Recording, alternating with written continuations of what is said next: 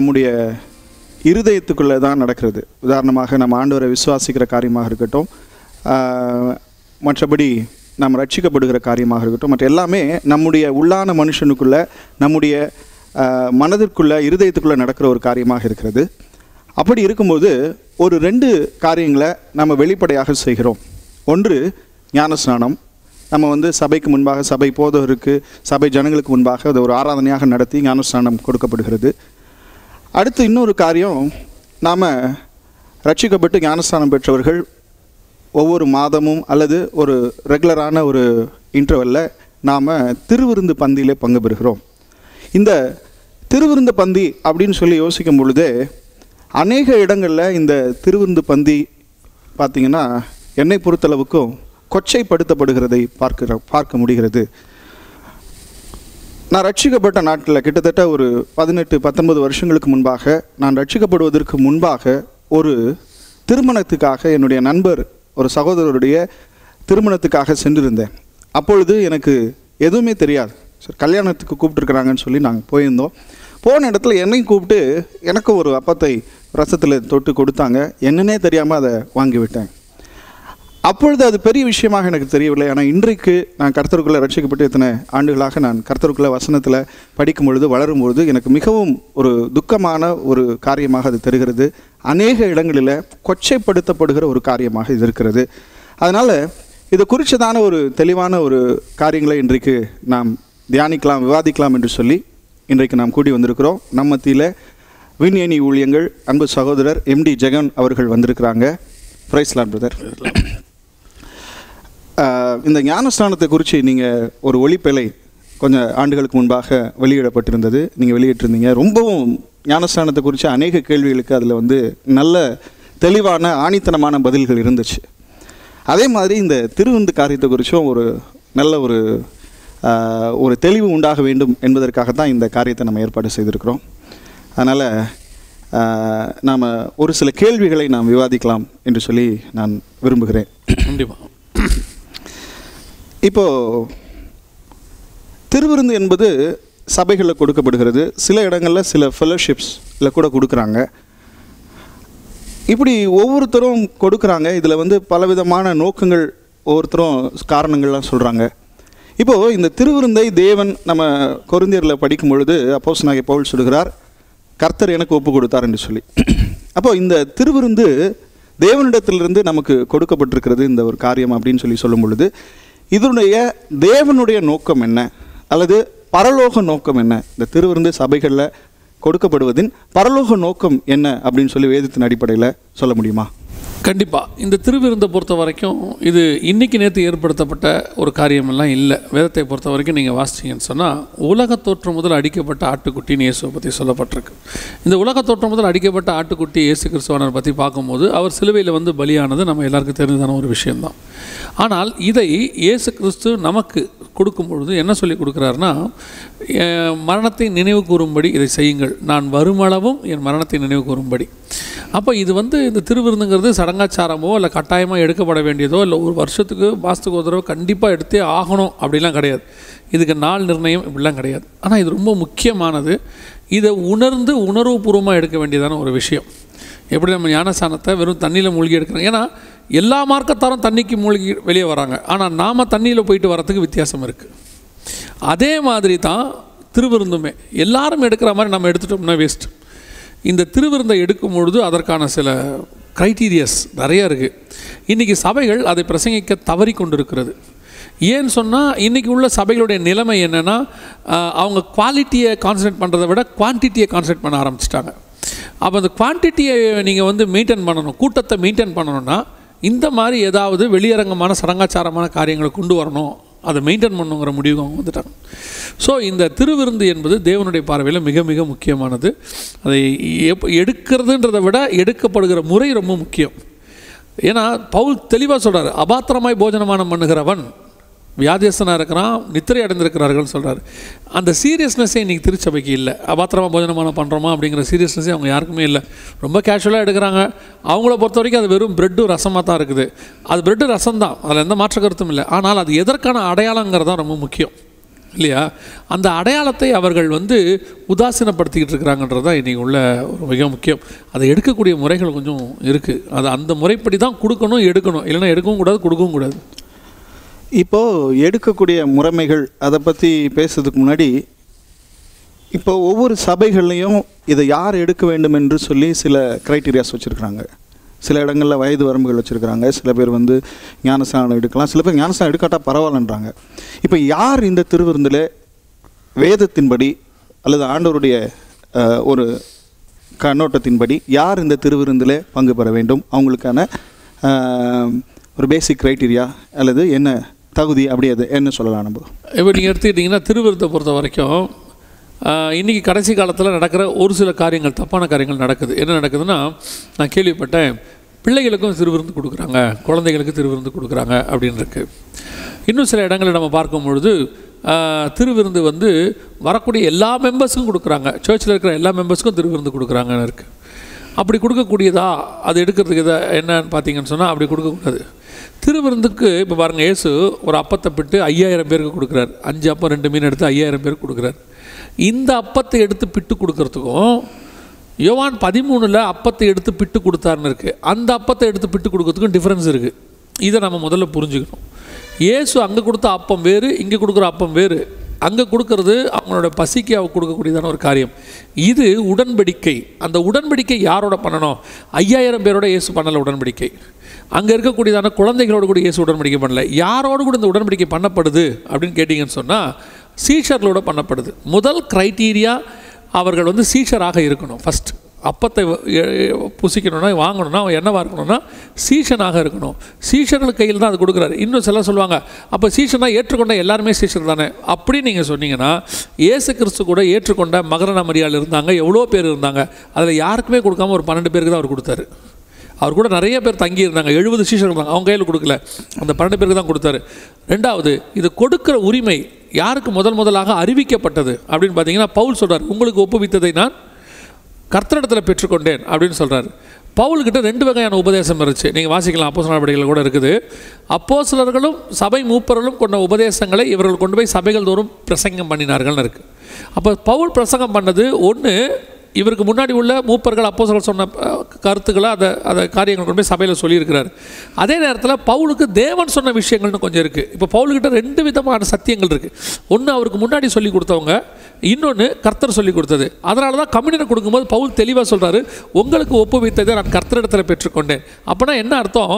கர்த்தர் இந்த முறைமையை எடுக்கணுங்கிற ஒரு மெத்தடை சீஷர்கள் கையில் சொன்னாலும் அதை எப்படி எடுக்கணுங்கிற முறைமையை பவுல்கிட்ட சொல்லி கொடுக்குறாரு. அந்த முறைமையை சீஷர்கள் யாரும் சொல்லி கொடுக்கல பவுலுக்கு.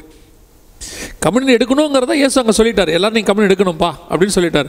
ஆனால் எடுக்கிற முறை எப்படி என்ன பண்ணணும் அப்படிங்கிறத பவுல் சொல்கிறாரு பவுல் தெளிவாக எழுதுறார் யார் எடுக்கணும் அதை எப்படி எடுக்கணும் எல்லாமே இருக்குது இன்றைக்கி இந்த கம்யூனியன் எடுக்கும்போது அபாத்திரமாய் போஜனமான பண்ணுவேன். நான் தான் சொல்லுவேன். இன்றைக்கி சபையில் என்ன கேட்குறாங்கன்னு சொன்னால் கம்யூனியன் கொடுக்கும்போது சிகரெட் பிடிக்கிறவன் லாகரி வசதி எடுக்கிறவன் தப்பான உறவுகளில் இருக்கிறவன் விபச்சாரம் பண்ணுறவன் நீ கம்யூனியன் எடுக்காத. அவனா உள்ளே உட்காந்துருக்கான் கம்யூனி எடுக்க உட்காந்துருக்கிறவன் சிகரெட் பிடிக்கிறவனும் குடிக்கிறவனுமா வந்து உட்காந்துருப்பான் அவங்க உட்காந்துருக்கவன் யார்? எல்லாம் ரட்சிக்கப்பட்டு இயேசு கிறிஸ்துவோட ஞானசானம் எடுத்து எல்லாம் பண்ணுறவன் தான் அங்கே உட்காந்துருப்பான் அவன் ஏற்கனவே எல்லாத்தையும் விட்டுட்டு தான் வந்து உட்காந்துருக்கிறான் அவனுக்கு இப்போ நீங்கள் திருப்பி என்ன கேட்குறீங்கன்னா நீங்கள் ரட்சிக்கப்பட்டவங்க ஞானசானம் எடுத்தவங்க சிகரெட் பிடிக்காதவங்க குடிக்காதவங்க தான் ஞானசானம் கம்யூனி எடுக்கணும்னு சொல்கிறீங்க எல்லாருமே எடுக்கிறான். அவனுக்கு அந்த காலையில் இல்லை. இதெல்லாம் அவனுக்கு கிடையாது. அவனுக்கு என்ன கொஸ்டின் என்ன க்ரைட்டீரியா இருக்காங்க? அவனை ஆண்டவர் கேட்கணும். இந்த சீஷனாக இருக்கக்கூடிய குணாதிசயம் உள்ளவனுக்கு தான் கம்யூனியன் கொடுக்கணும். சீஷத்துவ குணாதிசயம் என்ன? வேதம் தெளிவாக சொல்லுது ஒருவன் தன்னைத்தான் வெறுத்து சிலுவையை எடுத்துக்கொண்டு என்னை பின்பற்றி வரக்கடவன் இருக்குது அப்படிப்பட்டவங்களுக்கு கம்யூனியன் கொடுக்கணும். இப்படிப்பட்டவங்களுக்கு நீங்கள் கம்யூனியன் கொடுக்கணும்னு நம்ம சொல்லிட்டோம்னா அப்படின்னா சபையில் ஒருத்தவங்க கூட எடுக்க மாட்டான்னு இவங்களே முடிவு பண்ணிடுவாங்க. இப்போ இயேசு கிறிஸ்து பாருங்க யார் எல்லாத்தையும் விட்டு அவருக்கு பின்னாடி சிலுவை சுமந்து கொண்டு வரான்னு தயாரானாங்களோ அவங்க கையில் தானே கம்யூனியன் கொடுத்தாரு. பவுல் அவங்களுக்கு தானே கொடுக்குறாரு அப்படிப்பட்டவங்க தானே கொடுக்க சொல்கிறாரு அன்றைக்கி வீடுகள் தூரம் அப்பம் விட்டார்கள். யார் வீடுகள் தூரம் அப்பம் விட்டார்கள்? உடனே அவங்க சொன்னாங்க அன்றைக்கி வீடுகள் தூரம் அப்பம் விட்டார்கள். எஸ் வீடுகள் தூரம் அப்பம் விட்டார்கள். யார் விட்டார்கள்? அன்னைக்கு எல்லாவற்றையும் விட்டு இயேசு கிறிஸ்துவுக்காக எல்லாத்தையும் விற்று அப்போசல் பாத்தில் வைத்தவர்கள் அவங்க எல்லாம். இன்னைக்கு அந்த க்ரைட்டீரியாவே கிடையாது. இன்றைக்கி கம்யூனியன் எப்படி ஆயிடுச்சுன்னா சர்ச்சில் இருக்கக்கூடியதான ஒரு சடங்காச்சாரமான நிகழ்ச்சி.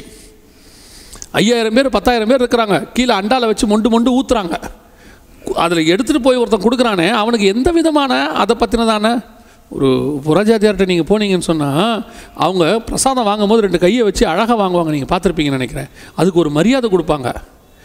எடுக்கிறவங்கள விட கொடுக்குறவங்களுக்கு இன்னும் மரியாதை இருக்கணும்.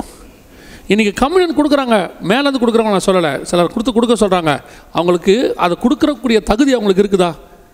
அதை நம்ம என்றைக்காவது யோசிச்சிருக்கோமா? இன்றைக்கி என்ன செய்யப்படுது? கம்யூனியன் ஒரு சடங்காச்சார பொருளாக மாற்றப்பட்டுருச்சு அவங்க அவங்களுக்கு இவங்க கிளாஸ் எடுத்துருக்குறாங்களா? எடுக்கிறவங்கள பற்றி ரெண்டாவது பேசுவோம். இப்போ நம்ம எடுக்கிறவங்கள பற்றி ரெண்டாவது பேசுவோம். கொடுக்குறவங்க? இன்றைக்கி எடுக்கிறவன் பார்க்குறான் கொடுக்குறவன் நமக்கு ஒருத்தன் கொடுத்த ஒருத்தன் கொண்டு வந்து கொடுக்குறானே. இவன் எப்பேற்பட்டவன் பார்க்குறான் இவன் சீசனா இவன் சிலுவையை எடு- எடுத்துட்டு நடக்கிறவனா? இவன் உலகத்தை வெறுத்தவனா? அவன் எல்லாத்தையும் பார்க்குறான் அவன் வட்டி கூடுறவனும் அவன் தப்பான நடத்தையிலும் இருக்கிறவன் அங்கே இருக்கிறான். அவனை கொண்டு போய் கம்யூனியன் கொடுக்க சொல்கிறோம் ரெண்டாவது எடுக்கிறவங்கள நம்ம என்ன கேள்வி கேட்குறோம்? சிகரெட் பிடிச்சியா? குடிச்சியா? பெரும்பாலான கிறிஸ்தவர்கள் சிகரெட் பிடிக்கிறவர்கள் குடிக்கிறவர்கள் கிடையாது. நீங்கள் பாரம்பரிய சபையாரெலாம் சொல்கிறோமே அவங்களே பெரும்பாலானவங்க சிகரெட் பிடிக்கணும் குடிக்க மாட்டாங்க. ரட்சிக்கப்பட்டவங்க தான் கிடையாது. கிறிஸ்தவர்கள்லேயே அந்த பழக்கமே பெரும்பாலானவங்களுக்கு கிடையாது. இருக்க நிறைய பேருக்கு பெரும்பான்மையானவங்களுக்கு கிடையாது. அப்போ கம்யூனியன் யாருக்கு கொடுக்கணும்? யாருக்கு வந்து கம்யூனியன் கொடுக்கணும்? சிகரெட் பிடிக்காதவன் குடிக்காதவன் கம்யூனியன் கொடுக்கக்கூடாது. வேதம் வேதம் த தெளிவாங்க சொல்லுது. தன்னைத்தானே வெறுத்து சிலுவை எடுத்துக்கொண்டு உலகத்தை வெறுத்து இனி எனக்கு உலகம் எனக்கு பாத்திரம் இல்லை அப்படிப்பட்ட க்ரைட்டீரியாவில் இருக்கணும் தான். ரெண்டாவது இந்த கம்யூனரை பற்றி இவங்க என்ன நினைக்கிறாங்க? எல்லா மார்க்கத்தில் இருக்கிற மாதிரி இது ஒரு சடங்காச்சாரமான காரியம் அப்படின்னு நினைக்கிறாங்க. ஆக்சுவலாக அப்படி இல்லைங்க. கம்யூனியன் என்பது நித்திய ஜீவனுக்கான வழின்னு அவர் சொல்கிறார் யோவான் சுவிசேஷம் அப்படி தான் சொல்லுது. "ஓ, என் மாம்சத்தை புசித்து என் போஜ பானத்தை என்னுடைய ரத்தத்தை பானம் பண்ணுகிறவனே கடைசி நாளில் எழுப்புவேன். நித்திய ஜீவனை சுதந்திரிக்கணும்னு இருக்குது. நித்திய ஜீவனை இவங்க சுதந்திரிக்கிறதுக்கு வழி என்ன? கம்யூனியன் திருவிருந்து தான் அதுக்கு ஒரே வழி. நீங்கள் நம்ம இதை பற்றி ஒரு பெரிய சப்ஜெக்டை கூட எடுத்துருக்குறோம். உதாரணமாக ரெண்டு பிரமாணத்தை நம்ம பேசுவோம் இல்லையா? ஒன்று நியாயப்பிரமாணம் இன்னொன்று புதிய ஏற்பாட்டு பிரமாணம். இந்த நியாயப்பிரமாணத்துக்கும் புதிய ஏற்பாட்டு பிரமாணத்துக்கும் என்ன வித்தியாசம்? நியாயப்பிரமாணம் பாவத்தை மூடியது புதிய ஏற்பாட்டு பிரமாணம் பாவத்தை மன்னித்தது. அவர்களுக்கு என்னதான் பழைய ஏற்பாட்டில் அவர்கள் பரிசுத்தவான்களாக வாழ்ந்தாலும் பரலோகத்துக்கு போகிறதுக்கு வழி இல்லைன்னு பைபிள் சொல்லுது.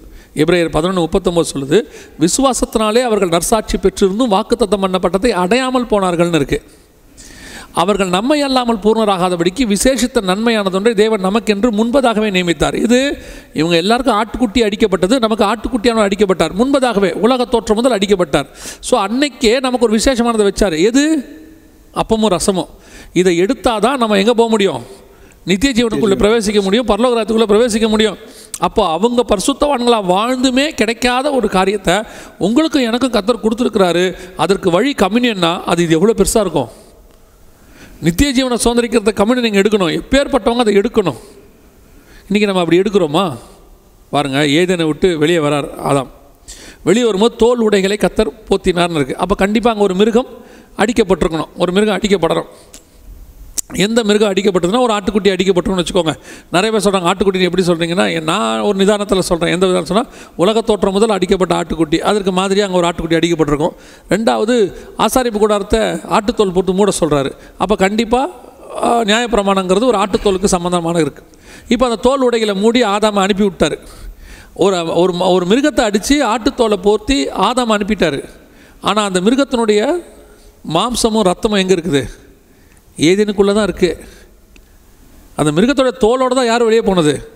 ஆதாம் போனார். அப்போ மாம்சமும் ரத்தமும் உள்ளதா இருக்கு. உள்ளதா இருக்கு. இதுதான் விசேஷித்த நன்மையானது ஒன்று. பழைய ஏற்பாட்டு பரிசுத்தவங்க நியாயப்பிரமாணம் தோல் உடைகளை போட்டவங்களுக்கு சமானம் அது. நியாயப்பிரமாணங்கிறது. அதை போடிட்டு அவங்க எவ்வளோ பரிசுத்தவான்களாக இருந்தாலும் ஏதேனுக்குள்ளே தான் வர முடியும். ஜீவ விருட்சத்தை புசிக்க முடியாது. நித்திய ஜீவனுக்குள்ளே பிரவேசிக்க முடியாது. நித்திய ஜீவனை பிரவேசிக்கணும்னா அவன் எப்படிப்பட்டவனாக இருக்கணும்? இந்த நியாயப்பிரமாணத்தை காட்டிலும் மேலான காரியங்களை செய்கிறவன் தான் நித்திய ஜீவனை சுதந்திரிப்பான். அப்போ நியாயப்பிரமாணத்தை காட்டிலும் மேலான செய்கிறவன் எப்படி இருப்பான்?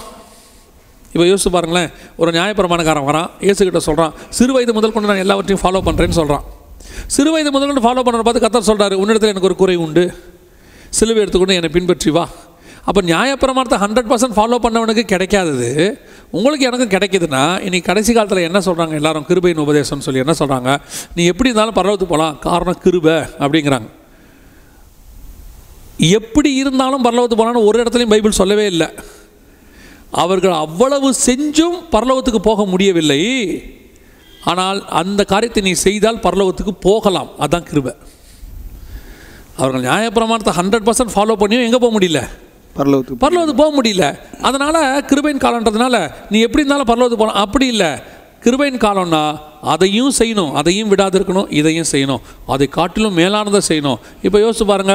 பரலோக ராஜ்யத்துக்கு நம்ம பிரவேசிக்கிறோம். நித்திய ஜீவனுக்கு பிரவேசிக்கிறோம். நியாயப்பிரமாணம் என்ன சொல்லுது? ஒரு பெண்ணோட விபச்சாரம் பண்ணக்கூடாது. அவன் கரெக்டாக வாழ்ந்துருக்கிறான். ஆனால் புதிய ஏற்பாடு என்ன சொல்லுது? இச்சையோடு நோக்கக்கூடாது. அப்போ நித்திய ஜீவனை சுதந்திரிக்கணும்னா நீ இச்சையோடு நோக்காதவனாக இருக்கணும். அப்படி இருந்தால் தான் உனக்கு கம்யூனியனே கொடுக்கணும் முதல்ல. சரி இச்சையோட நோக்கிறவன் நான் எப்படி கண்டுபிடிக்கிறது? நாங்கள் வந்துட்டு அப்படி இல்லை உனக்கு நாங்கள் கம்யூனியன் கொடுத்தா என்ன ஆகும்? அதான் வசனம் சொல்லுது. அபாத்திரமாய் போஜனமானம் பண்ணுகிறவன் செத்து போவான்னு இருக்குது பைபிளில். அபாத்திரமா போஜனமானம் பண்ணி முதல்ல செத்து போனது யார்? யூதாஸ் காரியர் யூதாஸ் காரியர் அபாத்திரம் போஜனமானம் பண்ணி செத்து போனது யூதாஸ் காரியத்தை செத்து போனார். யா யூதாஸ் காரியத்தை எப்படிப்பட்டவன் பொருளாசைக்காரன் பண ஆசைக்காரன் திருடன்னு பைபிள் சொல்லுது. இப்படிப்பட்டவன் இன்னைக்கு கம்யூனியன் எடுக்கிறானா இல்லையா? சபையில் எடுக்கிறான் தானே? இன்னைக்கு இந்த சபையில் இருக்கிறவன் நீங்கள் என்ன போதிக்கணும்? நீ சிகரெட் பிடிக்காதவனாரு. குடிக்காதவனாரு இருக்கக்கூடாது. பொருளாசைக்காரனா இல்லாத இருக்காத. நீ வந்துட்டு அஹ், திருடனா இருக்காத. நீ பண விஷயத்தில் உண்மையாயிரு. குடும்பத்தில் உண்மையாயிரு.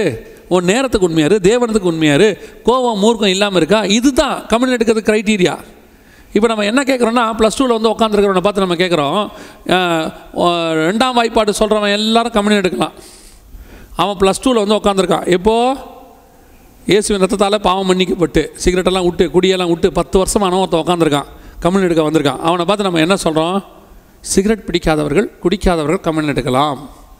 விபச்சாரம் பண்ணார் கம்யூன் ஏங்க இப்போ ப்ளஸ் டூ முடிச்சவனை போய் நம்ம என்ன சொல்கிறோம் ரெண்டாம் வாய்ப்பாடு கரெக்டாக சொல்கிறவங்க பாஸ் அப்படி தான் இருக்குது இவனுக்கு என்ன சொல்லணும்? ப்ளஸ் டூ முடித்தவனுக்கு பயாலஜினா என்ன? ஜுவாலஜினா என்ன? அவனுக்குரிய சப்ஜெக்ட் கேட்கணும். அப்போ இவனுக்குரிய சப்ஜெக்ட் என்ன? இவனுக்குரிய சப்ஜெக்ட் பொருளாசக்காரனாக இருக்காத சிலுவையை தொடு தன்னைத்தானே வேறு இப்படிப்பட்டவனுக்கு கம்யூனன் கொடு.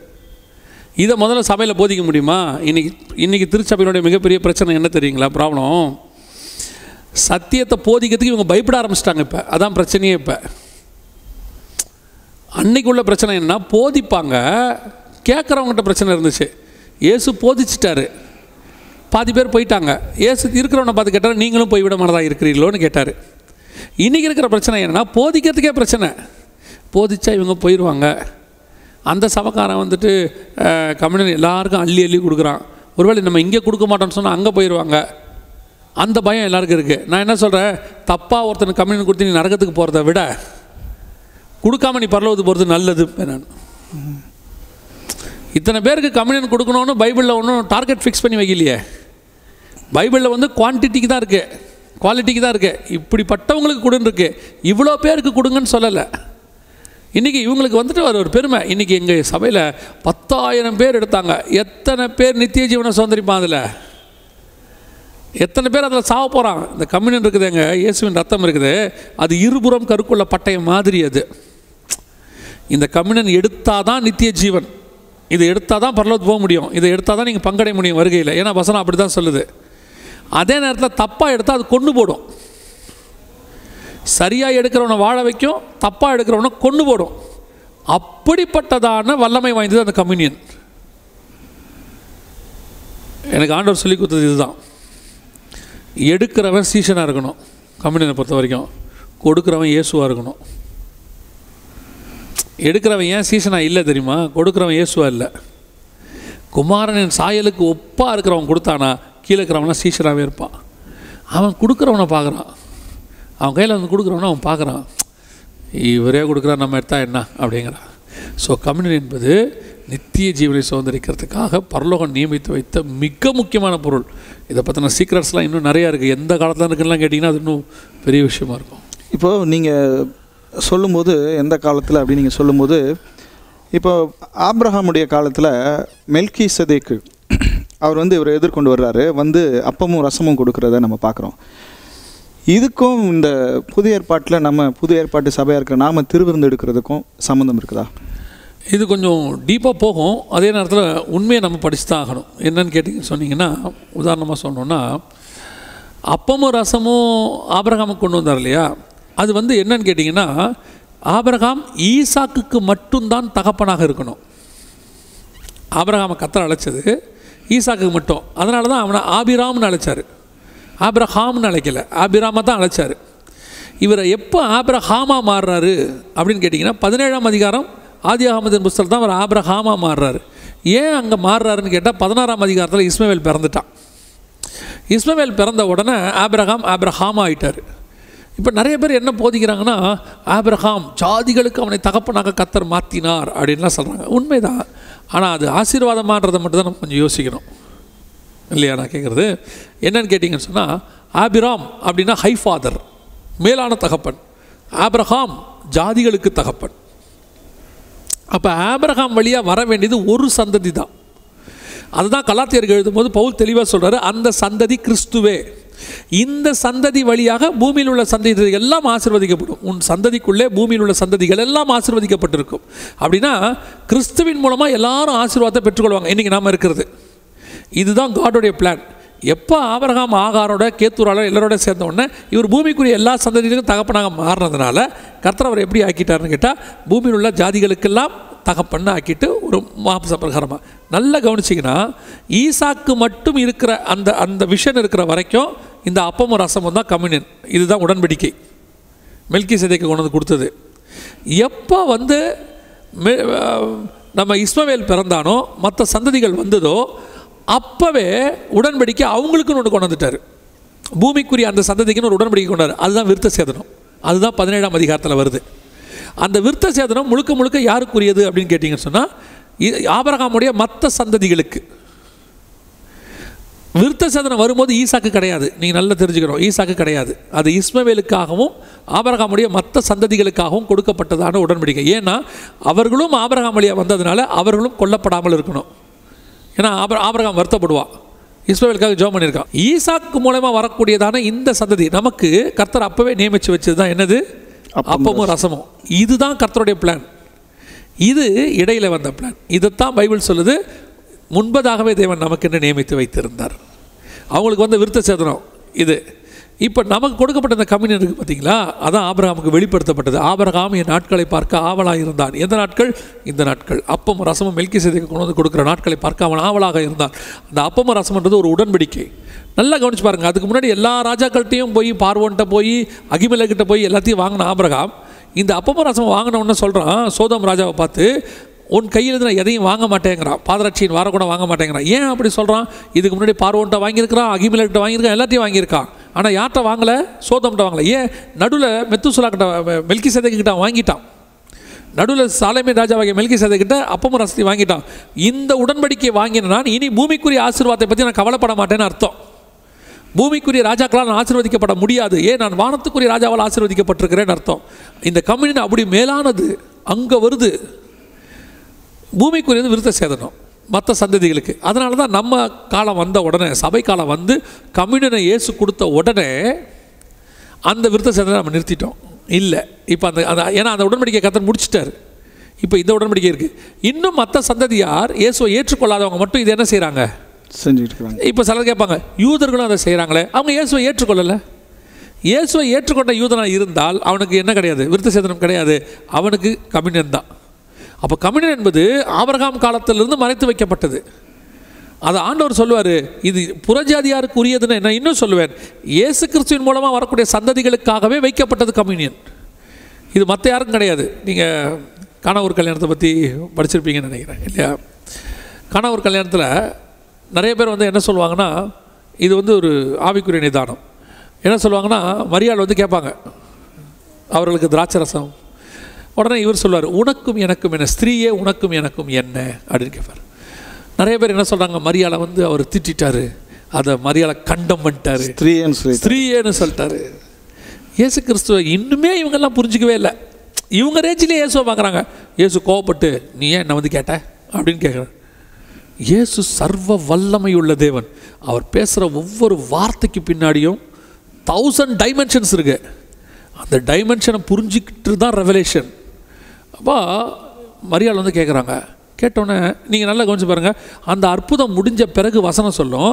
அவர் அந்த ஊரிலேயே தன் தாயாகிய மரியாளோடு கூட இன்னும் சில காலம் தங்கி இருந்தார்னு இருக்குது தாயாகிய மரியாள்னு இருக்கும். அப்போ ஸ்திரீயன்னு அவர் சொன்னார்னா அவர் என்ன திட்டினாரா? கோவப்பட்டாரா? இல்லை. ஏசு பேசுகிறதுக்கு பின்னாடி ஒரு மிகப்பெரியதான மாஸ்டர் பிளான் அங்கே ரிவீல் ஆகுது. என்ன ஆகுது? ஸ்திரீயே அப்படின்னு கூப்பிட்றாரு. ஏன் ஸ்திரீயேன்னு கூப்பிட்டாரு?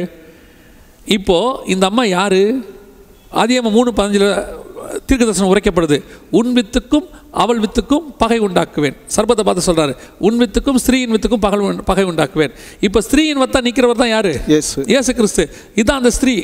மரியாள். மரியாள். மரியாள் வந்து நியாயப்பிரமாண கால சபைக்கு அடையாளம். கடைசியாக இயேசுவை பெத்தெடுத்து இருக்குது இப்போ இந்த சபை வந்து இயேசுகிட்ட கேட்குது என்ன கேட்குது திராட்சை ரசத்தை கேட்குது எங்களுக்கு திராட்சை ரசம் முடிஞ்சு போச்சு. யார் கேட்குது யூதர்களுக்காக கேட்குது உள்ளே இருக்கிற யூதர்களை பார்த்து கேட்குது திராட்சை ரசம் அவங்களுக்கு முடிஞ்சிருச்சு அந்த ஜனங்களுக்குன்னு. கர்த்தர் சொல்கிறாரு உனக்கும் எனக்கும் என்ன? அதாவது நியாயப்பிரமாண கால சபையே உனக்கும் எனக்கும் என்ன? என் வேலை இன்னும் வரவில்லை. நல்லா யோசிச்சு பாருங்க. பதிமூணாம் அதிகாரம் யோவானில் அவர் அப்பத்தை எடுத்து ரசம் எடுத்து பிட்டு அவங்களுக்கு கொடுக்கும்போது ஒரு வார்த்தை சொல்லி கொடுப்பாரு. என் வேலை சொல்லி. என் வேலை வந்ததுன்னு சொல்லி எடுத்து கொடுப்பாரு. அப்போனா எந்த வேலை வரலன்னு சொல்றாரு? நான் பாடுபட போகிற வேலை இன்னும் வரல. இந்த அப்பமும் ரசத்துக்கான அடையாளமா நீ ரசத்தை கேட்குறியே நியாயப்பிரமாண கால சபையே அது உனக்குரியது அல்ல. இது யாருக்குரியது? வேற ஒரு கூட்டத்துக்குரியது. இப்போ மரியாள் என்ன பண்ணணும் நியாயமா? இந்த வார்த்தையை சொன்ன மரியாள் என்ன செய்யணும்? கோச்சிட்டு இருக்கலாம். கோச்சிட்டு போனோம் யோ நான் கேட்டால் அது என் பையனாக இருந்தாலும் அப்போ அம்மான்னு ஒரு மரியாதை இல்லாமல் பேசுகிறாப்புல எல்லாம் சொல்லல வசனம் அழகாக சொல்லுது பாருங்களேன். அவர் உங்களுக்கு என்ன சொல்லுகிறாரோ அதன்படி செய்யுங்கள். இது யூதர்களுக்கு கொடுக்கப்பட்ட கட்டளை. என்ன கட்டளை? இது வரைக்கும் அந்த இடத்துல உள்ளே உட்காந்துருக்கான் திராட்சை ரசம் இது யார் மூலயமா வந்ததுன்னா மோசையின் பிரமாணத்தின்படி உள்ளே உட்காந்துருக்கிறான் இப்போ இந்த அம்மா அப்படியே மாற்றுறாங்க எல்லாத்தையும். மாற்றி சொல்கிறாங்க அவர் உங்களுக்கு என்ன சொல்லுகிறாரோ அதன்படி செய்யுங்கள். நீங்கள் மோசையின் நியாய பிரமாணத்தின்படி உள்ளே உட்காந்துருக்கிறீங்க இயேசுவின் பிரமாணத்தின்படி செய்யுங்க. உங்களுக்கு திராட்சை ரசம் உடன்படிக்கை கிடைக்கும்னு அர்த்தம். அதாவது இயேசுவை ஏற்றுக்கொண்ட யூதர்கள். இயேசுவை ஏற்றுக்கொள்கிற யூதர்களுக்கு அது கிடைக்கும்னு அர்த்தம். அவர் உங்களுக்கு என்ன சொல்லுகிறாரோ அதன்படி செய்யுங்கள். இப்போ இயேசு சொல்கிற வார்த்தை என்ன? உடனே ஏசு என்ன பண்ண உடனே மனம் மாறிட்டாரா? ஒருத்தர் அன்றைக்கி பிரசங்கம் பண்ணார். ரெண்டு நிமிஷத்தில் வந்துட்டு இயேசுக்கு வந்து வேலை வந்துருச்சு. அப்போ வேலை வரல இப்போ வேலை வந்துருச்சு. இல்லைங்க. இயேசு அங்கே என்ன செய்கிறார் தெரியுமா? அவர் உங்களுக்கு என்ன சொல்கிறார் மாதிரி செய்யுங்கன்னு தன்னை ஏற்றுக்கொண்ட ஜனங்களுக்கு தான் திராட்சை ரசம் கிடைக்கும்ன்றதை அங்கே நிரூபிக்கிறாரு. அதாவது உடன்படிக்கை கிடைக்கும். அந்த உடன்படிக்கை அந்த இடத்துல சொல்கிறாரு கற்சாடியை நிரப்புங்கள். அந்த கற்சாடி என்ன? சுத்திகரிக்கிற முறைமையின்படி இருக்கிற கற்றாடி. அப்போ எல்லாரும் உள்ளே போயிருக்கிறான். அது காலியாக இருக்குது. அப்போ எல்லாம் சுத்திகரிப்பு முடிச்சு உள்ளே போனவன். எல்லாம் உள்ளே போனவன் யார்? சுத்திகரிப்பு முடிச்சுட்டு உள்ளே போயிருக்கான். அதனால தான் அந்த கற்சாடி காலியாக இருக்குது. இப்போ சொல்கிறாரு திருப்பி அதை நிரப்பு. இன்னொரு விஷயம் நீ சுத்திகரிக்க பண்ணணும்னு அர்த்தம்.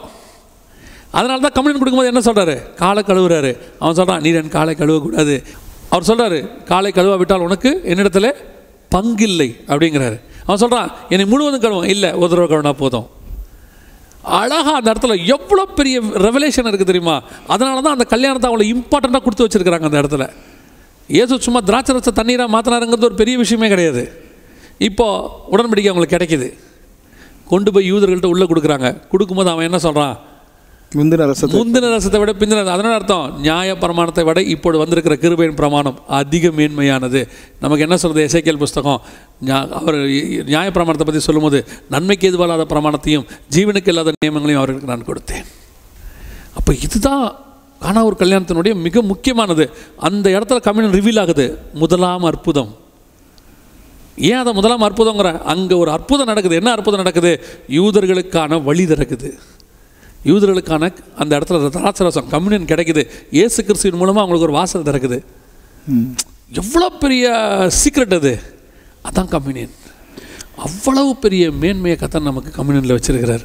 இன்றைக்கி கம்யூனியனை ரொம்ப அசால்ட்டாக ரொம்ப கேஷுவலாக அது என்னமோ சும்மா சாதாரணமாக எடுக்கிற மாதிரி.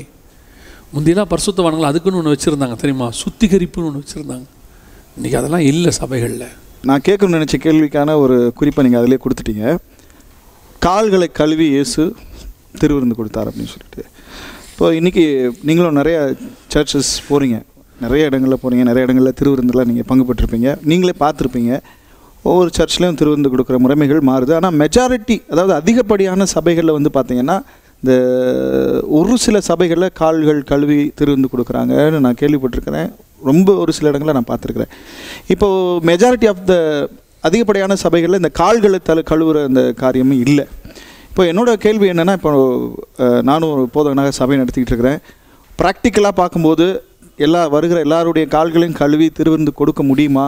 ஏன்னா நம்ம வந்து ஆராதனை என்பது இப்போ நமக்கு வந்து நேரத்துக்குள்ளே ஒரு குறிப்பிட்ட நேரத்துக்குள்ளே முடிக்கணும். அதில் பிரசங்கம் இருக்குது ஆராதனை இருக்குது. மற்ற எல்லாமே இருக்குது. இப்போ திருவிருந்து கொடுக்கும்போது அதுக்கு நம்ம கொஞ்சம் நேரம் ஒதுக்குறோம். இப்போ திருப்பி கால்களை கழுவ முடியுமா? அப்படின்னு யோசிக்கும்போது அது ஒரு மிகப்பெரிய கேள்விக்குறியாக இருக்குது. இதை வந்து நீங்கள் வேதத்தின் அடிப்படையில் இதை கொஞ்சம் விளக்கி சொல்ல முடியுமா? என்ன செய்யலாம்? சரியாக அப்படின்னு சொல்லி. ஆக்சுவலாக முதல்ல கம்யூனியனில் கால்கள் கழுவுற முறைங்கிறது கம்யூனியனுக்கான முறையான்னு நம்ம பார்க்கணும் முதல்ல. ஏன்னு சொன்னால் இயேசு கிறிஸ்து கம்யூனியன் கொடுக்க வரும்போது இவங்களுக்குள்ள ஒரு வாக்குவாதம் நடந்துட்டுருக்கு இந்த வாக்குவாதம் நடந்துட்டு இருக்கும்போது யார் பெரியவனுங்கிற வாக்குவாதம் நடக்குது. இப்போ இயேசு என்ன பண்ணுறாரு பஸ்கா ஆசாரிக்க வராரு. பஸ்கா ஆசாரிக்க வரவர் பார்க்குறாரு இந்த விஷயத்தை. இந்த விஷயத்தை பார்த்தோன்னே என்ன செய்கிறாரு போட்டிருக்கிற வஸ்திரத்தை வச்சுட்டு அடிமையின் வஸ்திரத்தை எடுத்து சீலையை வந்து அது ஒரு அடிமையின் வஸ்திரம். சீலை எடுத்து கட்டிக்கிட்டு கால்களை கழுவுறாரு. கழுவி முடிச்சுட்டு என்ன பண்ணுறாரு திருப்பி அந்த வஸ்திரத்தை போட்டுக்கிறாரு. போட்டுட்டு தான் கம்யூனியன் ஆரம்பிக்கிறார். அதோடைய அர்த்தம் என்னென்னா கால்களை கழுவுறது வேறு கான்செப்ட் கம்யூனியன் எடுக்கிற கான்செப்ட் வேறு. இதுக்கு வேறு ட்ரெஸ்ஸு இதுக்கு வேறு ட்ரெஸ்ஸு அது எதுக்கான காரியம்னு சொன்னால் தாழ்மைக்கு தெரியப்படுத்துறதுக்கு. நீங்கள் எல்லாமே தாழ்மை இல்லாமல் இருக்கிறீங்கப்பா. நீங்கள் தாழ்மையோடு இருக்கிறவங்க தான் இந்த பஸ்காவை ஆசாரிக்க முடியும் கம்யூனியனுக்குள்ளே பங்கடைய முடியும். உங்களில் யார் பெரியவங்கிறவன் இதில் என்ன செய்ய முடியாது? கம்யூனியன் ஆசாரிக்க முடியாதுன்னு சொல்கிறதுக்காக தான் அது ஒரு அடையாளமாக வச்சுருக்கிறாங்க. இப்போது கண்டிப்பாக கால்களை கழுவணுமா அப்படின்னு வேதத்தின்படி பார்த்தீங்கன்னா கால்கள் கழுவுறது கட்டாயம் இல்லை அது முறைமை கிடையாது. ஏசு கிறிஸ்து கால் கழுவுறது கம்யூனியனுக்காக இல்லை தாழ்மையை உணர்த்துவதற்காக. அங்கே அவங்க சண்டை போட்டுக்கிட்டு இருந்தாங்க. அது பஸ்காவுடைய முறை கிடையாது. இன்னும் சொல்ல போனால் முறையும் கிடையாது. அப்படி அது முறையாக இருக்குமானால் ஒன்று குழந்தையர் பதினொன்றில் பவுல் சொல்லும் போது எப்படி சொல்லியிருப்பார்னா உங்களுக்கு ஒப்புவித்ததை நான் கர்த்தரிடத்தில் பெற்றுக்கொண்டேன். அந்த ராத்திரியில் அவர் அப்பத்தை எடுத்துன்னு அங்கேருந்து ஆரம்பிக்கிறார். அப்பத்தை எடுத்ததுலேருந்து ஆரம்பிக்கிறார். ஒருவேளை அது கம்யூனனுடைய ஒரு முறையாக இருக்குமானால் அந்த ராத்திரியிலே அவர் கால்களைக்கெல்லாம் கழுவி அப்பத்தை எடுத்துன்னு தான் ஆரம்பிச்சிருப்பார். கம்யூனியனுக்குரிய முறைமையில் அது வரல. கம்யூனியனுக்குரிய கொடுக்குற முறையில் அது வந்து சேரலை. அதனால தான் அவர் பவுல் ஆரம்பிக்கும் போதே ஒன்று குழந்தையர் பதினொன்றில் உங்களுக்கு ஒப்புவித்த நான் கத்தரிடத்தில் ஏற்றுக்கொண்டேன். அந்த ராத்திரியில் அவர் அப்பத்தை எடுத்து பிட்டு அப்படின்னு ஸ்ட்ரைட்டாக அப்பத்துலேருந்து போகிறாரு க கா- ஒருவருக்கு ஒருவர் காத்திருக்க வேண்டும். அதெல்லாம் தெளிவாக தெளிவாக சொல்கிறாரு அப்பத்தை நீங்கள் அப்பத்தை எடுக்கும்போது எப்படி இருக்கணும்னு சொல்கிறாரு யார் எடுக்கணும்னு சொல்கிறாரு எடுக்கும்போது ஒருத்தருக்கு ஒருத்தர் காத்திருக்கணும். இதெல்லாம் சொல்கிறவர் காலக்கணுங்கிறது கட்டாயமாக அது கம்யூனுடைய ஒரு முறையாக இருந்தால் அதை அங்கே சொல்லியிருப்பார். அதை அவர் சொல்லலை. இது முதல் பாயிண்ட் மிக முக்கியமான பாயிண்ட் ரெண்டாவது பாயிண்ட் வீடுகள் தூரம் அப்பம் விட்டார்கள் இருக்குது அவர்கள் கால்களை கழுவி அப்பம் விட்டார்கள்னு எங்கேயுமே இல்லை. வீடுகள் தூரம் அப்பம் விட்டார்கள். இந்த இடத்துல கால்களை கழுவும் போது கம்யூனி எடுக்கிறதுக்கு கால் கழுவணும்னு அவர் சொல்லலை. அவர் கம்யூனி க அந்த இடத்துல கால் கழுவுனது காரணம் இவங்க எல்லாருமே தாழ்மை இல்லாதவர்களாக யார் பெரியவன் இருந்துச்சு? யார் எல்லாருக்கும் சிறியவனாக இருக்கணும்னு அவன் காலை கலை கழுவணும் அப்படின்னு சொல்லி தான் அவர் சொல்கிறதுக்கு அடையாளமாக செஞ்சார். இப்போ ஒரு சில ச இப்போ நான் அடுத்ததுக்கு வரேன். ஒரு சிலர் சபைகளில் வந்து கால்களை கழுவுறாங்க. கால்களை கழுவணும்னு சொல்கிறாங்க கட்டாயமாக கழுவணும்னு சொல்கிறாங்க நான் என்ன சொல்லுவேன்னா கால்களை கழுவுற முறையை நீங்கள் வச்சுருக்கிறது சரியாக தப்பான்னு சொன்னால் தப்பு கிடையாது. ஒரு தாழ்மைக்கு அடையாளமாக நம்ம வச்சுருக்கிறோம். கால்களை கழுவுறோம். ஆனால் கால்கள் கம்மினி எடுக்கிறவன் எல்லாம் காலை கழுவித்தான் ஆகணும்னு சட்டமும் போட முடியாது. அது பிப்ளிக்கலாக சட்டப்படி செட் ஆகாது. பைபிளில் அப்படி ஒரு சட்டமாக அது சொல்லப்படவே இல்லை. கால்கள் கழுவு தப்பு கிடையாது. கழுவலாம் நீங்கள் கம்மி கால் கழுவி கம்மின்னு எடுக்கலாம். ஆனால் காலை கழுவித்தான் நீ கம்யூனி எடுக்கணும் இல்லைன்னா எடுக்கக்கூடாதுன்னு சொல்ல முடியாது. அதாவது இது வந்து காட் மேட் டாக்டரேட் இது கம்யூனி எடுக்கிறது. காலை கழுவுறது மேன்மேட் டாக்டரேட் எப்படி மேன்மேட் டாக்டர்னு சொல்கிறேன்னு சொன்னால் கர்த்தர் காலை கழுவி ஒரு தாழ்மைக்கு அடையாளமாக இருந்தார். தாழ்மைக்கு அடையாளமாக காட்டுறாரு. அந்த தாழ்மைக்கு அடையாளமாக நம்மளும் காட்டலாம். அதை நீங்கள் டாக்டரினாக மாற்ற முடியாது. புரியுதுங்களா? அதுதான் அங்கே சொல்லியிருக்கு. ஸோ கால்களை கழுவுறது கட்டாயம் அல்ல. கட்டாயமாக காலை கழுவணுங்கிறது கிடையாது. கால் கழுவுனா அவங்க சபைக்கு அதை வச்சுருக்கிறாங்க ஒரு தாழ்மை அடையாளமாக வச்சுருக்கிறாங்க. ஒருத்தர் காலை ஒருத்தர் பிடிச்சு கழுவுறாங்க. தா இன்னும் அதோட பெரிய விஷயம் என்னென்னா காலை கழுவும் போதே இன்றைக்கி இருக்கிற சுச்சுவேஷன் நான் சொல்கிறேன் இவர் காலத்தை நான் கழுவேன் அவர் காலை கழுவ மாட்டேங்கிறான். நீ கால் கழுவும் போதே அவர் காலை நான் கழுவ மாட்டேன். அப்போ அந்த கான்செப்ட் அங்கேயே உடஞ்சி போச்சு. இவங்களே பேரையும் ரெடி பண்ணிக்கிறாங்க. நான் உன் காலை கழுவுறேன் நீ என் காலை கழுவு. மற்றவங்க யாராவது வந்தால் இல்லை இல்லை நாங்கள் ஆல்ரெடி ரெடி பண்ணுறோம் நான் ஒருத்தரை பிடிச்சி வச்சிருக்கிறேன்றான். இப்படிலாம் நீ கால் கழுவ வேண்டிய அவசியமே கிடையாது. அவங்க முதல் தடவை கால் கழுவும்போது பார்ப்பாங்க யார் கால்லையாவது கொஞ்சம் அடிபட்டு கொஞ்சம் புண்ணு கிண்ணுலாம் இருந்தால் அந்த காலை இவங்க கழுவ மாட்டாங்க. நல்லா அழகாக இருக்க காலை தான் இவங்க கழுவாங்க. நான் ஒரு சில இடங்களில் எல்லா இடங்களையும் அப்படி சொல்ல ஒரு சில இடங்களில். அதனால் இப்படி கால் கழுவுறதுல பிரயோஜனமும் இல்லை. தாழ்மை கிடையாது. தான் நான் இன்னும் சொல்கிறேன் எல்லார் இதுலேயும் காலை கழுவிட்டு நான் யார் தெரியுமா? அப்படின்னு கேட்டால் அது பிரயோஜனமும் இல்லை. இன்னொன்று சொல்கிறேன் காலை கழுவிட்டே பெருமையாக சொல்லுவாங்க. நான் காலை கழுவி ஞானஸ்தானம் எடுத்தேன். காலை கழுவி கம்பெனி எடுத்திருக்கேன். அது என்ன ஒரு பெருமை இருக்குது அதுவே தாழ்மைக்கு அடையாளம் சிலர் சொல்லுவாங்க பார்த்துருக்கீங்களா? எல்லாத்தையும் செஞ்சுருவாங்க. நீங்கள் நல்லா பாடுறீங்களே அப்படின்னு சொன்னால் சின்ன வயசுலேருந்தே நான் ப்ராக்டிஸ் பண்ணி தண்ணியில் நின்று தொண்டை வரைக்கும் தண்ணியில் நின்று சாதகம் பண்ணி அப்படியே அந்த மாஸ்டர்கிட்ட படித்து இந்த மாஸ்டர் படித்து எல்லாம் வந்துட்டு எல்லாம் சொல்லி முடிச்சுட்டு கடைசியாக சொல்லுவான் கருத்தருடைய கிருபை. பார்த்துருக்கீங்களா? அந்த தாழ்மை தான் இதில் இருக்கும். காலை கழுவுறது உனக்கு நான் அடிமைன்னு அர்த்தம். காலை கழுவும் போதே ஒரு பெருமை இருக்கும். இவன் காலெல்லாம் கழுவுறனே. அப்படி ஒரு கால் கழுவக்கூடாது. சரிண்ணா இப்போது ஒரு சில ஆர்கியூமெண்ட்ஸை நம்ம பேசலாம். அதாவது இது செய்யலாமா செய்யக்கூடாதுன்னு இருக்கிற சபைக்குள்ள விசுவாச விசுவாசிகளுக்குள்ள இன்னும் சொல்லப்போனால் போதவர்களுக்குள்ள இருக்கிற சில விவாதங்களை குறித்து அதாவது திருவிருந்த குறித்ததான விவாதங்களை குறித்து பேசலாம். இப்போ நான் ஒரு குறிப்பிட்ட சபையில் நான் சில நாட்களுக்கு முன்னாடி போயிருந்தப்போ அந்த பாஸ்டர் திருவிருந்து கொடுத்தாங்க. நம்ம கொடுத்துட்டு அவங்க சொன்னாங்கன்னா இது வந்து கர்த்தருடைய மரணத்தை நினைவு கூறும்படி தான் நம்ம கொடுக்குறோம். அதனால் எல்லாரும் கண்டிப்பாக என்ன செய்ய வேண்டும்? திருவிருந்து எடுக்க வேண்டும். பவுல் தான் சொன்னார் நீங்கள் உங்களை சோதிச்சறியணும். அப்படிலாம் ஏ பவுல் தான் சொன்னார். இயேசு சொன்னதான் ரொம்ப முக்கியம். இயேசு என்ன சொன்னார்? என்னை நினைவு கூறும்படி அதை செய்யுங்கள்னு சொன்னார். அதனால் கட்டாயமாக எல்லோரும் இது பண்ணணும். நீங்கள் வந்து பங்கு பெறாமல் இருக்கக்கூடாது அப்படின்னு சொல்லி எல்லாரையும் வந்து அவங்க என்கரேஜ் பண்ணாங்கன்னு சொல்லலாம். இல்லைன்னா எல்லாரையும் கட்டாயப்படுத்தினாங்கன்னு கூட சொல்லலாம். இதை குறித்து நம்ம பிப்ளிக்கலாக ஒரு ஒரு விளக்கம் சொல்லுங்களேன். இந்த ஆர்கியூமெண்ட்டை குறித்து இது இயேசு கொடுத்தது பவுல் கொடுத்தது அப்படின்னு அவங்க பிரித்து பார்க்குறாங்க இல்லையா? அதுக்கு ஒரே வார்த்தையில் பவுல் உடச்சிட்டார். உங்களுக்கு ஒப்புவித்ததை நான் கர்த்தரிடத்தில் பெற்றுக்கொண்டேன். அப்போ இதுவும் கர்த்தர் கொடுத்தது தான் ம். இல்லையா? அங்கேயே முடிஞ்சிருச்சு. ரெண்டாவது இயேசு கொடுத்தது அந்த கன் கண்டென்ட் கம்யூனியன் எடுக்கணுங்கிற கண்டென்ட் அதை எப்படி எடுக்கணுங்கிற கண்டென்ட்டை தான் பவுல் சொல்கிறாரு எடுக்கணுன்றதை இவங்ககிட்ட சொல்லிட்டு எப்படி எடுக்கணுங்கிறத பவுல்கிட்ட சொல்கிறாரு இதுதான் வித்தியாசம். உதாரணமாக நியாயப்பிரமாணம். நியாயப்பிரமாணத்துக்கு பத்து கட்டளை தான். டென் கமாண்ட்மெண்ட்ஸ் நம்ம எல்லாம் பேசி முடிச்சிட்டோம். அப்போ மிச்சம் உள்ளதெல்லாம் என்னது? இந்த அஞ்சு ஆகமத்தில் அப்புறம் என்ன தான் இருக்குது யாத்ராகமத்தில் டென் கமாண்ட்மெண்ட்ஸ் வந்துருச்சு. அப்போ லேவியர் ஆகமத்துலேயும் என்ன ஆகமத்துலேயும் உபாகமத்துலையும் என்ன இருக்குது இந்த நியாயப்பிரமாணத்தை ஃபாலோ பண்ணுற முறைமை அங்கே இருக்குது இந்த கண்ட் இந்த கமாண்ட்மெண்ட்ஸை நீ எப்படி ஃபாலோ பண்ணணுங்கிறது தான் இதில் இருக்குது அதே கான்செப்ட் தான். கம்யூனியன்றது இயேசு கொடுத்தது. அது எப்படி எடுக்கணுங்கிறது பவுல் கொடுக்கறது. சரியா? அப்போது பவுல் யாருக்கு கொடுத்தாரு? எப்படி இருக்கிறவங்களுக்கு கொடுத்தனோ அபாத்திரமாய் போஜனமானம் பண்ணக்கூடாதுன்னு இருக்குது எல்லாரும் எடுக்கணும். குடும்பத்தில் இருக்கிற எல்லாரும் எடுக்கணும்னா எப்படி எடுக்க முடியும்? அபாத்திரமாய் போஜனமானம் பண்ணுறவன் செத்து போவானே. உங்களில் சில வியாதியாக இருக்கிறார்கள். எல்லாம் இருக்கிறானே. காரணம் என்ன? வியாதியாக இருக்கிறவன் எல்லாம் க தப்பாக கம்யூனி எடுக்கிறவன் நான் சொல்லலை. தப்பாக கம்யூனி எடுக்கிறவனுக்கெல்லாம் வியாதி வரும். கம்யூனினா எடுக்காதவனுக்கும் வியாதி வரும். அது வேறு. வியாதி நிறைய பேருக்கு வரும். ஆனால் தப்பாக கம்யூனி எடுத்தால் கண்டிப்பாக வியாதி வரும். பைபிள் அப்படி சொல்லுது. உங்களுக்கு சிலர் வியாதியஸ்தில் இருக்கிறார்கள். உங்களை சிலர் நித்திரை அடைந்திருக்கிறார்கள். அப்படின்னு இருக்கு. உடனே இவங்க என்ன சொல்லிடுவாங்க? வியாதி வர்றதுக்கு காரணமே தப்பாக கம்யூனி எடுத்தது தான். அப்போ அந்த பாஸ்டருக்கு வியாதி வந்திருக்கே. அவர் தப்பாக கம்யூனி எடுத்தாரான்னு கேட்பான் நம்மள நான் அதுக்கு தான் தெளிவாக சொல்கிறேன் வியாதி வந்தவெல்லாம் தப்பாக கம்யூனி எடுத்தவன் கிடையாது. நிறைய பேருக்கு கம்யூனி கரெக்டாக எடுத்தவங்களுக்கும் வியாதி வருது. அது வேறு பலகீனங்கள் இருக்குது அதெல்லாம் இருக்குது. இதில் ஒன்று நீங்கள் புரிஞ்சுக்கணும். அப்போ கம்யூனி எடுக்கிற முறைமையே தெளிவாக அங்கே பேசி வச்சிருக்கிறார் பவுல். யார் எடுக்கணும் எப்படி எடுக்கணும் என்ன எடுக்கணும் எல்லாமே தெளிவாக இருக்குது ஸோ எல்லாரும் எடுக்கணுங்கிறதுக்கு எல்லாரும் எடுக்கிறது கம்யூனியனாக இருந்தால் இயேசு எல்லாருக்கும் கம்யூனியன் கொடுத்துருப்பாரு. அத்தனை பேருக்கும் எழுபது சீஷர்கள் கொடுத்துருப்பாரு மகன் மரியாதை அத்தனை பேருக்கும். அப்போ யார் எடுக்கணுங்கிறது ஒரு சீஷனாக எல்லாவற்றையும் விட்டு தேவனுக்கு பின்பற்றக்கூடியவனாக அவர் எதிர்பார்க்குற க்ரைட்டீரியா ஒன்று இருக்குது அந்த க்ரைட்டீரியா இருக்கிறவன் தான் எடுக்கணும். அதைத்தான் பவுல் அங்கே எழுதுறாரு. சரிங்கண்ணா இப்போ ஒரு ஒரு போதவருடைய பார்வையில் ஒரு போதவருடைய பெர்ஸ்பெக்டிவில் இப்போ வந்து பார்த்தீங்கன்னா குறைந்தியரில் பவுல் எழுதும்போது அந்த எக்ஸாமினேஷன் வந்து செல்ஃப் எக்ஸாமினேஷன் தன்னைத்தான் நிதானி நம்மை நாமே நிதானித்து நம்மை நாமே அறிந்தோமானால் நியாயத்தீர்க்கப்படும். நியாய தீர்ப்பு இல்லை. நம்மை தான் நம்மளே தான் அப்படின்றப்போ அது எடுக்கிறவங்க கையில் தான் ஒப்பு கொடுக்கப்படுது. அதாவது தன்னைத்தான் அவனே தான் நிதானிக்கிறான் அப்படின்ற மாதிரி இருக்குது.